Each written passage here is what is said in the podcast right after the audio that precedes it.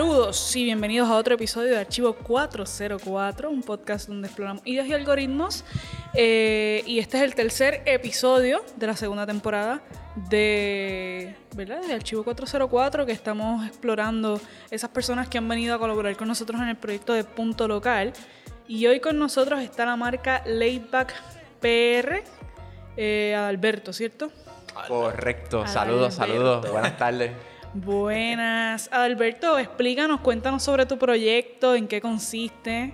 Bueno, pues no hay mucho que explicar, es bien sencillito. Laidback son toallas de playa, pero son toallas de playa obviamente diseñadas por este servidor. Eh, es un proyecto que yo había querido tener hace muchísimos años. Este, un poquito de mi background, eh, yo estudié diseño gráfico, trabajo en publicidad y pues siempre está esa venita de querer crear algo, de tener ese bebé. Este, y nada, siempre había querido tener algún tipo de marca, pero no sabía qué. Eh, y pues así surge Laidback. Vi que había un, un, nicho, un espacio donde poder expresarme, llevar mi arte, mi diseño. Y así es que surge Laidback. Es bien interesante también que ayer menciona que él dice que es como su bebé. Yo digo que casi todos los diseñadores dicen, eso. Es como un bebé el que hay que cuidar, el que tú tienes miedo que, se, que le pase algo, que, se lo lleve. Sí, es bien, es bien chulo que casi muchos digan eso. Eh, y bien acá, el, el Hablamos mucho de tu, de tu brand, habla mucho sobre lo que es los procesos de sublimación, sublimación, ¿verdad? Sublimación. Sublimación, sí, una palabra que no, no, usamos, no usamos muy a menudo. Explícanos qué es eso, porque obviamente Ángel sabe porque es de moda, pero el público general como yo no sabe lo que es eso. Pues bueno, Ángel, si me equivoco, pues nada, me, me va a quedar ahí. este, Nada, el proceso de sublimación eh, es un proceso por el cual eh, la tela eh, a diferencia de otros métodos de impresión, la tela se calienta primero. Eso lo que hace es que la fibra se expanda. Una vez eh, la toalla, obviamente la toalla es, blanca, viene blanca de Estados Unidos, eh, una vez se imprime, coge el color y cuando la ponen en frío, obviamente esa tela vuelve a encogerse, absorbe ese color y eso lo que hace es que los colores quedan plasmados mucho más tiempo lo que significa que también es una toalla que te va a durar mucho más en cuanto a color, va a aguantar muchísimas más lavadas y actually la puedes echar a lavar de la primera con ropa blanca y no va a botar nada de tinta. no, tuve que explicar nada, ya lo dijo todo bien.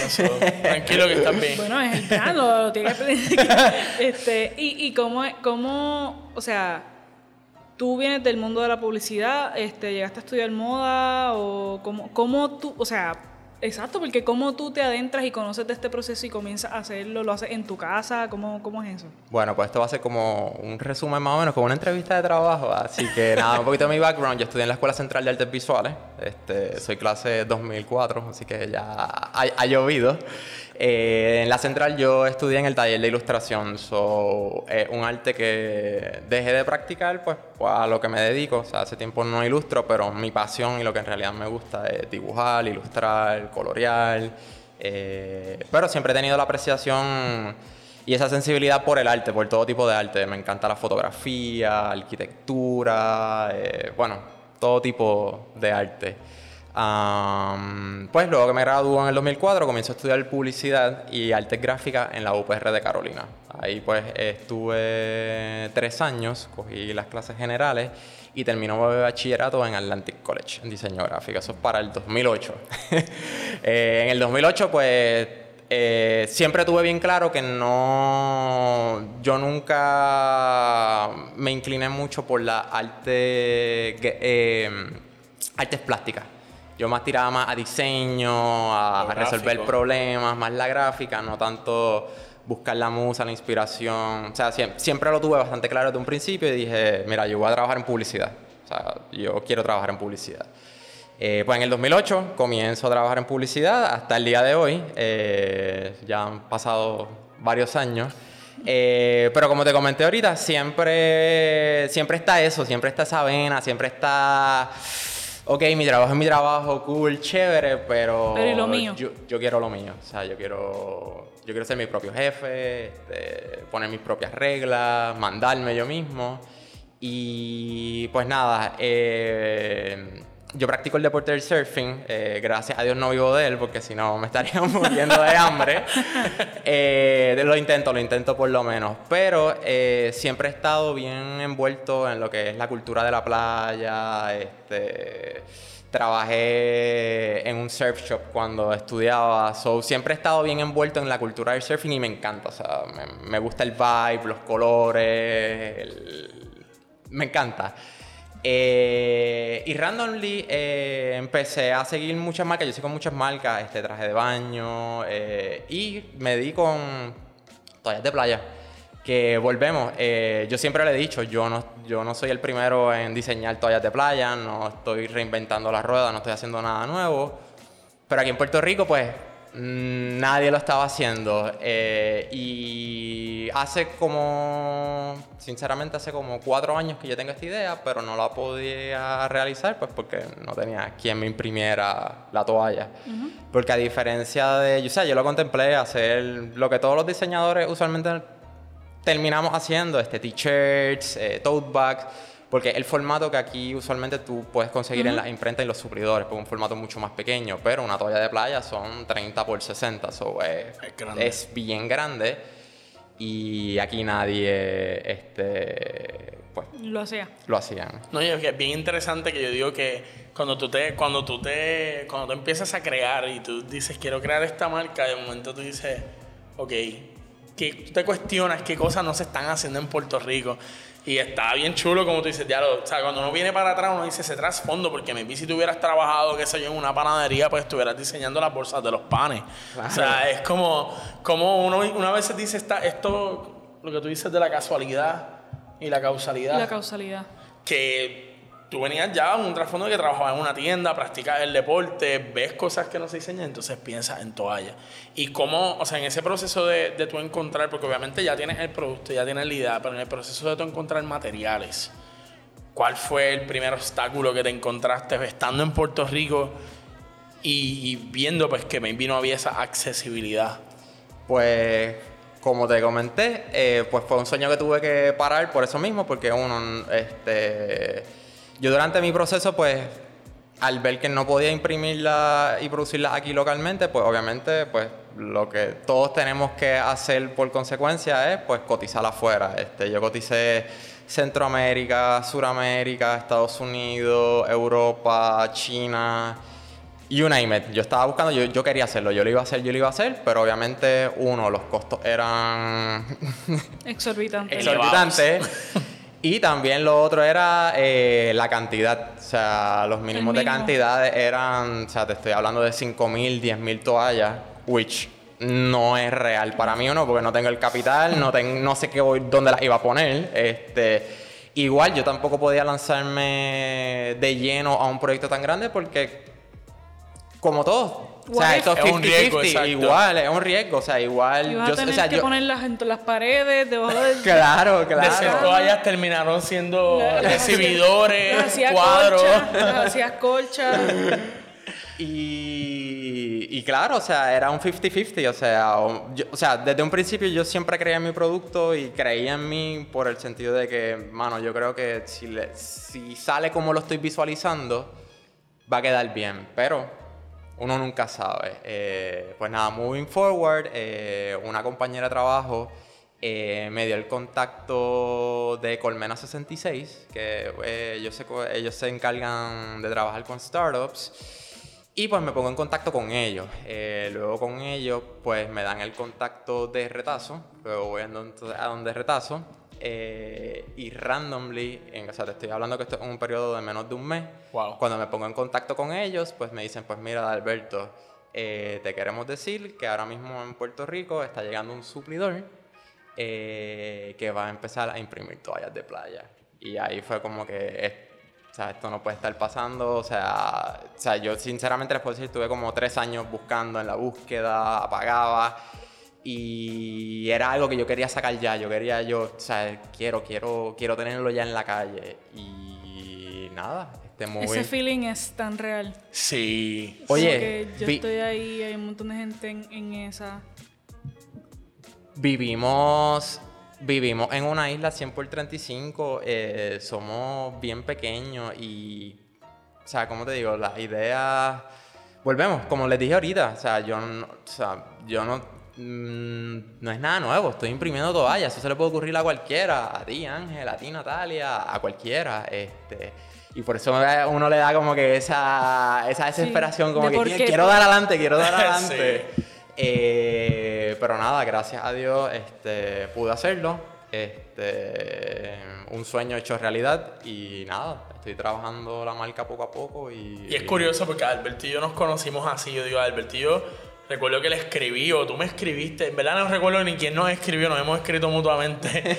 pero él menciona ese proceso y yo, yo, estaba, yo, yo estoy actualmente, tengo una marca y, y, paso por ese proceso de que le tengo que dar un stop porque yo digo, uno tiene que, que, que pensar y repensar y repensar hasta que tú sientes que estás en el clavo y tú dices, ahí es, que, ahí es donde yo voy. Y ese proceso de cuando estuviste tres años y en menos de un mes se te dio todo eso y se te abrieron un mundo de posibilidades para poder exponerte y para poder hacer tu producto.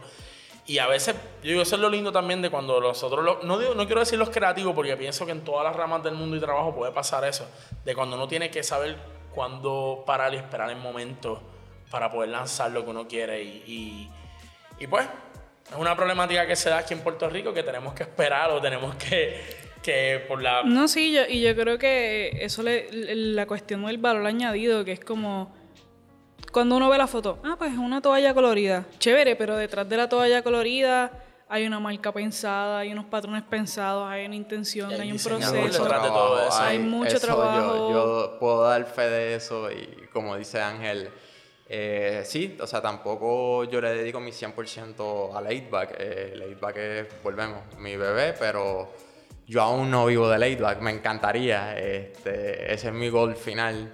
Eh, pero yo tengo mi trabajo, trabajo en publicidad, so el tiempo que yo le puedo dedicar a laidback, pues es mi tiempo libre, que es bien, bien cuesta arriba. Eh, como le había comentado también a Ángel, durante este año yo estuve haciendo una maestría este, online, so que también, o sea, si tenía poquito tiempo para laidback, pues la maestría me quitó mucho, pero ya gracias a Dios la terminé el mes pasado, so ahora vuelvo de nuevo con todos los power. por ahí. Con nuevos diseñitos. Este, pero nada, también es un proceso que, que toma tiempo. O sea, tampoco es pensar que de la noche a la mañana todo va. O sea, muchos tropiezos, muchos errores. Pero siempre he dicho, de los errores es que uno mejor aprende. Ven acá y cuéntate, sé que no las contaste ahorita, pero yo creo que el público la debe saber, la anécdota de, Benito. sí. Pues sí, eso... Si, si van a las redes y al Instagram, van a ver una foto de una persona, no sé si la conocen, se llama Benito Martínez, utilizando la, la, toalla de Laidback. Y cuéntanos cómo es que se da esa colaboración o ese, o ese intercambio pues como es la vida, cuando menos uno busca las cosas es cuando llegan. Este, nada, estaba en casa un día, trabajando obviamente remoto, este, me escriben por DM de Instagram, mira, este, queremos saber si tienes estas toallas disponibles. Y yo, sí, sí, las tengo disponibles, este, ¿para cuándo sería? Que las necesitamos para mañana porque me contacta una vestuarista eh, que están filmando un anuncio y querían, estaban buscando marcas locales. Este, yo había visto, ella había visto mi marca y me dijo, yo quiero tus toallas, yo quiero tus toallas que salgan en el comercial. Y yo, pues chévere, me, va a dar cierto exposure. Eh, nada, eh, cuando seguimos hablando y poniéndonos en contacto, que mira si te las puedo tener ready para mañana, yo decía, pues mira, te vamos a hacer la compra. Y yo, chévere, me dejas saber, te las dejo, yo te las llevo. Entonces ahí me dice, pues mira, yo soy vestuarista, este, estamos trabajando con Bad Bunny, que mañana vamos a estar filmando un comercial en la playa Bulle, la campaña global de Corona USA. Y ahí olvídate, cuando yo dije que y queremos que entonces Bad Bunny use una de tus toallas. Y pues, nada, ¿qué más puedo decir? Mind blown.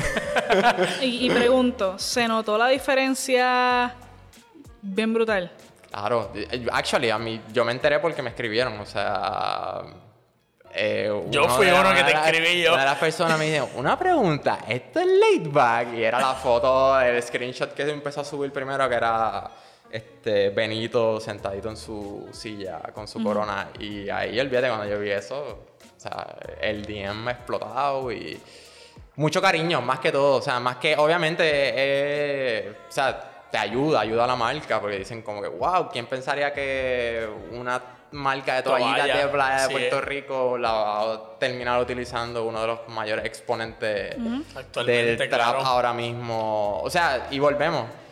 Probablemente si yo hubiese dedicado mi full energía a que eso sucediera, no hubiera pasado. Eh, maybe me muero y no se daba y de la nada eh, me llegó un DM. Yo no recuerdo quién fue, sé que, sé que fue por, por uno de estos youtubers que yo sigo, que él dice, el éxito es cuando la oportunidad se encuentra con la preparación. O sea, a ti te pueden encontrar un montón de oportunidades, pero si tú no estás, tú te preparas para cuando llegue la oportunidad. Wow. Tú no necesariamente buscas la oportunidad, tú te preparas. ese youtuber se lo voy a robar. Lo voy a buscar, pero, pero es en inglés. Bueno, pero voy a tatuar. When opportunity meets preparation. Que es como que tú, tú le metes esfuerzo y tú a veces dices, ¿para qué yo hago esto? Es como que porque algún día probablemente te va a llegar la oportunidad. Y conozco muchas personas que a veces le llega la oportunidad y por no estar preparado, la perdieron.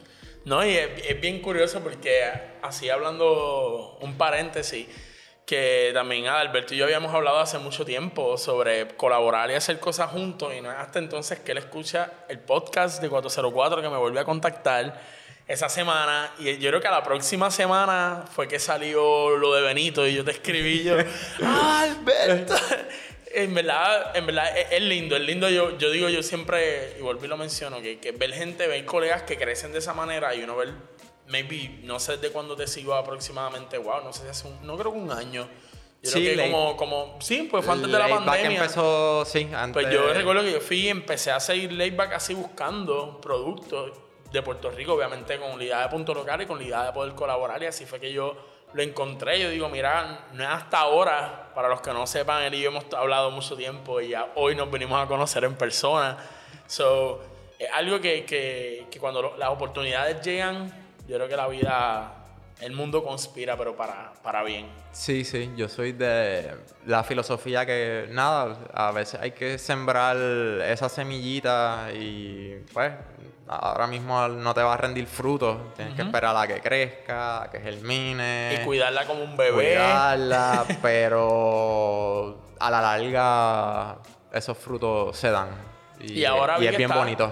Vi que estás haciendo como un giveaway con una compañía que se llama Ocean.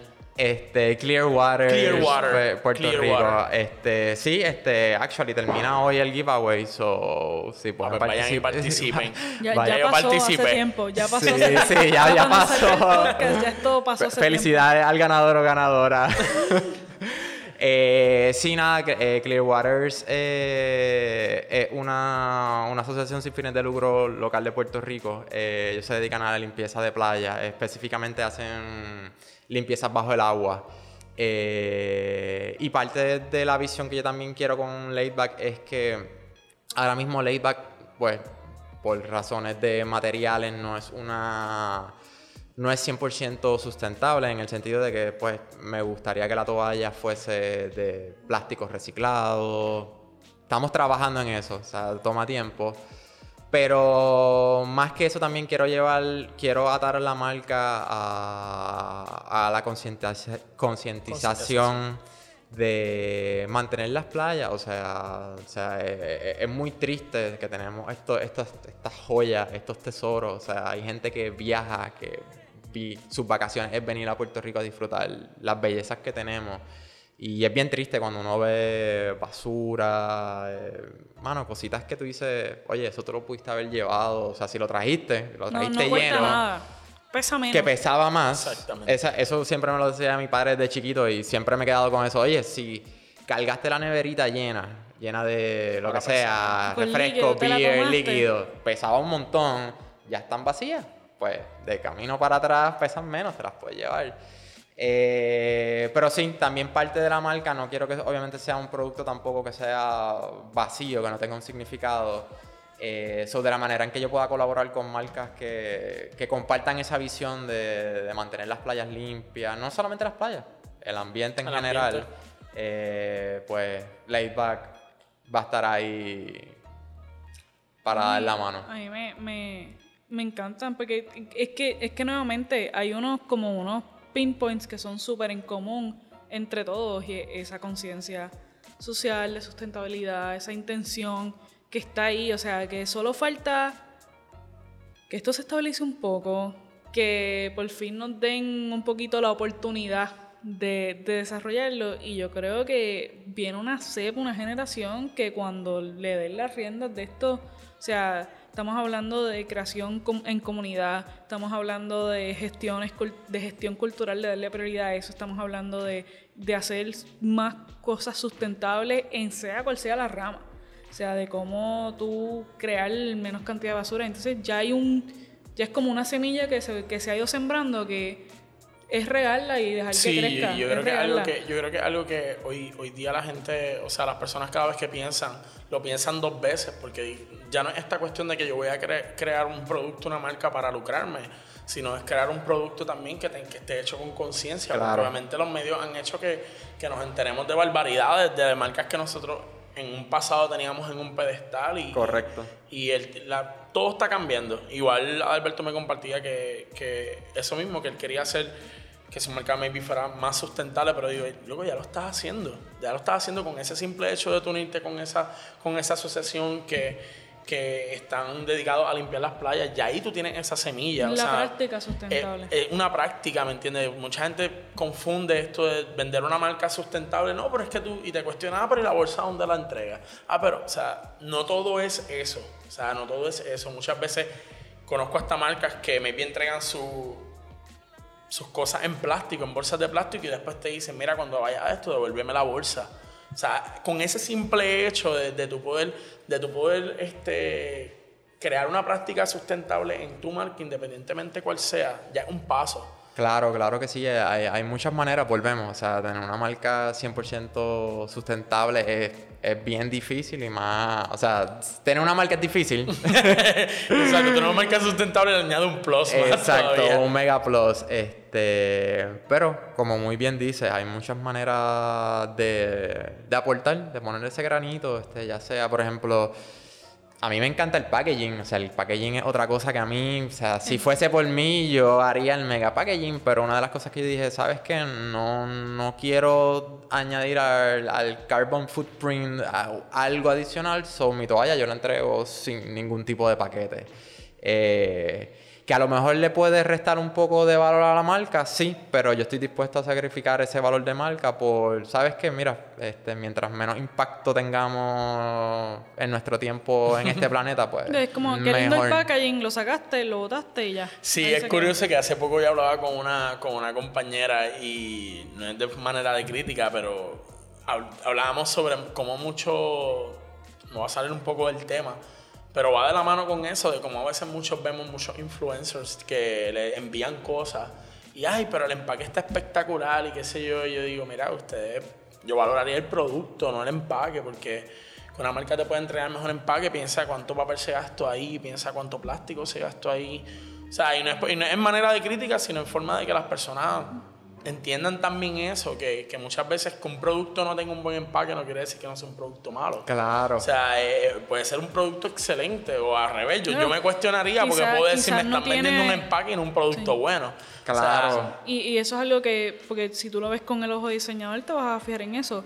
No todo el mundo tiene acceso a un diseñador gráfico que tenga las herramientas. O sea, quizás en mi producto no tiene que ver nada con diseño gráfico, yo hice lo que pude con lo que tenía. Claro. Y entonces tú dices, ah, eso no me gusta la marca. Bueno, pero es que no tienen esa mentalidad del diseño gráfico. Y son espacios así, en este tipo de colaboraciones, en donde pues ya punto local tiene unas marcas ya más preestablecidas, pero esa exposición a que la gente pueda ver, mira, en estos lugares están dándose esta meca de estos cómo yo llego allá, cómo yo colaboro con estas personas. ¿Quiénes son? y cómo yo voy haciendo ese link entre todo el mundo. Y colaboran y yo creo que de ahí es donde nace estas cosas chulas como Punto Local y los demás proyectos. Ya sé, aquí están. Para que los conozcan, para que sepan, escuchen los podcasts y conozcan más sobre Alberto y todas las marcas que van a estar participando. Layback. Claro que sí, nada, pues muchas gracias por estar aquí con nosotros, acompañarnos un ratito a Ángel Santiago y a mí no nos presentamos al principio, Natalia Vázquez. Aquí Este, estamos. Pero ya nos conocen, ya somos los mismos todo el tiempo, ya. Ya estamos más que presentados. Así que espérenos por la plataforma orders.local y próximamente los productos también van a estar expuestos a partir del 1 de diciembre hasta enero. Hasta enero, Así que lo exacto. esperamos por acá. En Order en eh, 404 la pueden conseguir por a través de Android y por iOS. iOS. Así que Apple o Android, cualquiera de las dos, el pickup es aquí directamente en la tienda. Y si escuchaste esto después de enero y se te pasó la oportunidad, tranquilo porque pues está Instagram y puedes ir a buscar a Laidback y a todas las marcas anteriores y darles el follow y escribirles y pedirles el contenido. Ambos, casi todos tienen sus propias páginas de order, así que tranquilos, que no ponga el pánico que estamos ahí. Hay Laidback para rato, así que hay toallas para Muchas gracias.